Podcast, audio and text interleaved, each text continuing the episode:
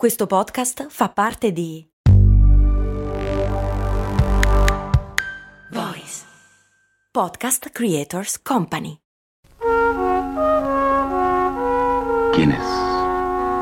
There's nothing quite like a Guinness.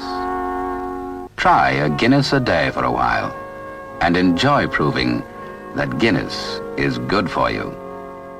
Eh sì, amici miei, neanche troppo tempo fa la Guinness era considerata un ottimo rimedio medico. Ma che sia la verità oppure una delle nostre geniali campagne pubblicitarie. Ah, ne parliamo tra pochissimo, prima però vi faccio sapere chi ha supportato questo ascolto. Ecco il suo resto. Mm, certo che al giorno d'oggi con un euro non si fa più granché. Beh, lo posso usare per il carrello della spesa.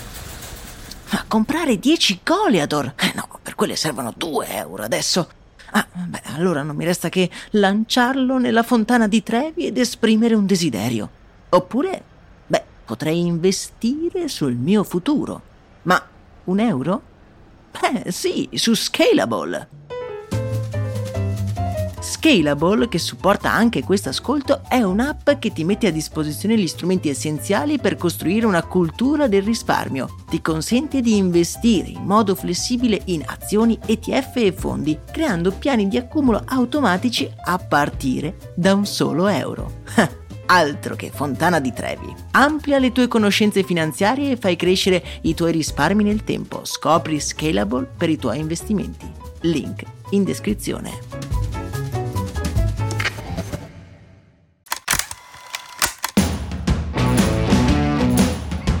Bentornati e bentornati qui su Brandy, io sono Max Corona e oggi siamo qui di nuovo tutti riuniti per andare a vedere come un lampo di genio si possa nascondere anche dietro un'innocua campagna pubblicitaria. Oggi parliamo della rinfrescante birra Guinness, una delle bevande più famose al mondo nonché uno dei brand che ha cambiato per sempre il mondo della pubblicità. La birra Guinness nasce nel lontano 1759 a Dublino, quando il mastro birraio Arthur Guinness firma un contratto di affitto per uno stabilimento nella zona est della città. Arthur ha sempre prodotto birra in piccole quantità, ma adesso vuole provare ad organizzare una produzione un pochino più su larga scala. Non avendo i soldi per comprare materialmente lo stabilimento, si accorda di pagare l'affitto per un tempo incredibilmente lungo, pensate un po' ben 9000 anni. 9000 anni. Tutto ciò ad un prezzo deciso, standard. Il proprietario è convinto di aver fatto un buon affare, così si garantisce una rendita annuale per sempre, non tenendo conto però che esiste l'inflazione, questa sconosciuta ed è così che la Guinness per i prossimi 8.900 e passa anni pagherà la bellezza di 45 sterline di affitto all'anno per il proprio stabilimento. Un vero e proprio affare per Arthur e per la Guinness che poi acquisterà in realtà solo recentemente lo stabilimento che oggi è diventato un famoso museo di Dublino.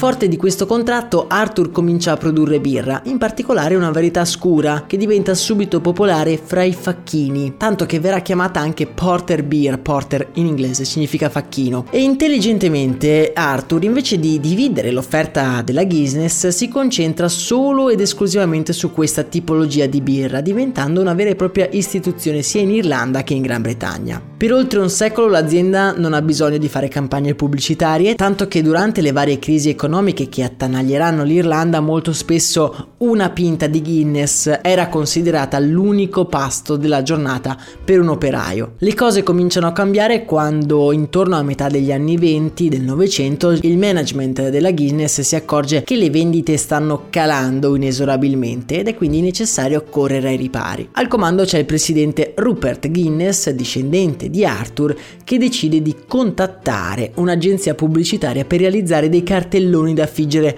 nel centro di Dublino. All'epoca le pubblicità venivano disegnate e a prendere in carico il problema creativo di rendere accattivante una a quanto pareva non più irresistibile birra viene affidato al disegnatore John Gilroy, che durante la visita allo zoo della città con il figlio decide di creare un manifesto in cui un orso polare tiene in equilibrio una pinta di birra. Il disegno è carino, non certo indimenticabile, però sente che gli animali sono la via per il successo e comincia a provarli un po' tutti. Se vi ricordate, questa storia che le pubblicità con gli animali funzionano meglio è stato un argomento di un passato episodio di Brandy. Ve lo lascio in descrizione perché secondo me è un tema molto interessante.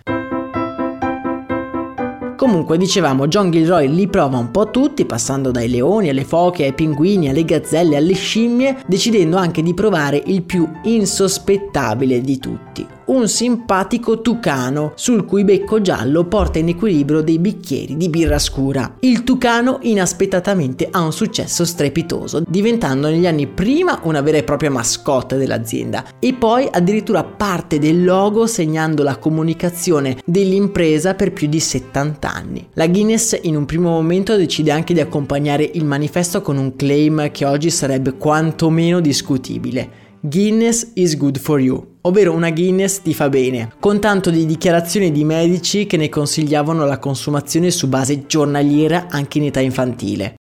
Stai male? Beh, prima di tutto ti fai una birretta e poi ne riparliamo.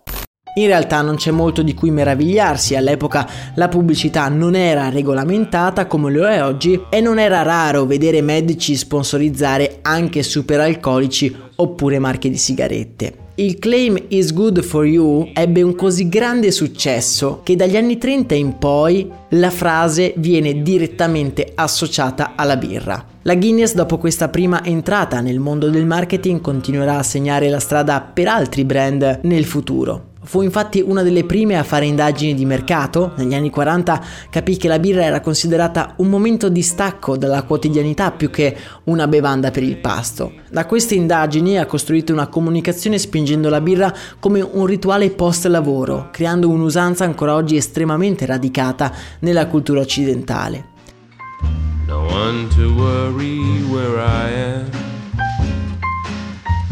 Parlando di campagne di marketing di successo, come non menzionare poi un regalo fatto ai clienti più affezionati, diventato un vero e proprio brand a sé stante. Ma questa è un'altra storia, non dimenticatevi di iscrivervi a Brandy nella vostra app preferita di ascolto per non perdervi la storia del Guinness World Record, perché ne parleremo sicuramente in uno dei prossimi episodi.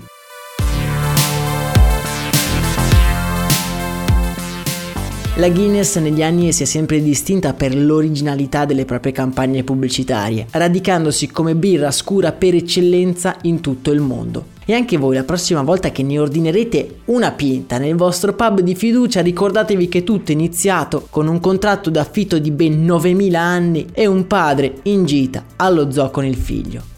Nel canale Telegram vi lascio alcuni esempi di manifesti vintage e nella speranza che questa sera possiate concedervi una birra in compagnia di chi volete, io vi auguro una splendida giornata. Un saluto da Max Corona.